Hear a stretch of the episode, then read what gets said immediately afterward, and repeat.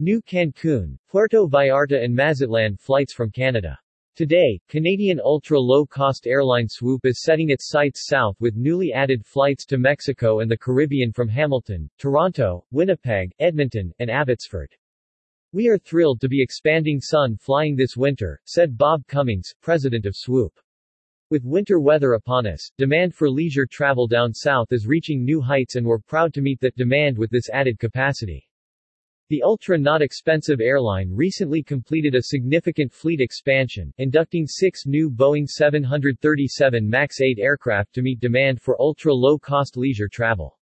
Beginning in January, Swoop will restart service from Hamilton to Montego Bay. The ULCC will also add new frequencies to popular published routes from Hamilton to Punta Cana, Toronto to Cancun, Winnipeg to Puerto Vallarta, Edmonton to Mazatlan, as well as Abbotsford to Los Cabos and Puerto Vallarta. We're excited that travelers can once again take advantage of convenient flights to Jamaica as Swoop resumes its popular service between Hamilton and Montego Bay in the new year. The restart is indicative of the growth ahead for our travel and tourism industry in 2023 and comes just in time for travelers looking for a Caribbean destination this winter.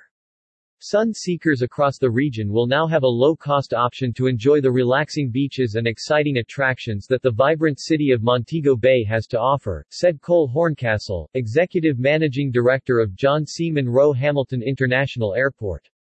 We are thrilled to see Swoop's continued investment in the Hamilton community with the return of Swoop service to Montego Bay and added frequencies to Punta Cana. People from across the region enjoy the ease, convenience, and comfort of flying out of the John C. Munro International Airport right here in Hamilton. Increased swoop services to popular destinations creates more jobs and boosts our local economy, said Andrea Horwath, mayor of Hamilton.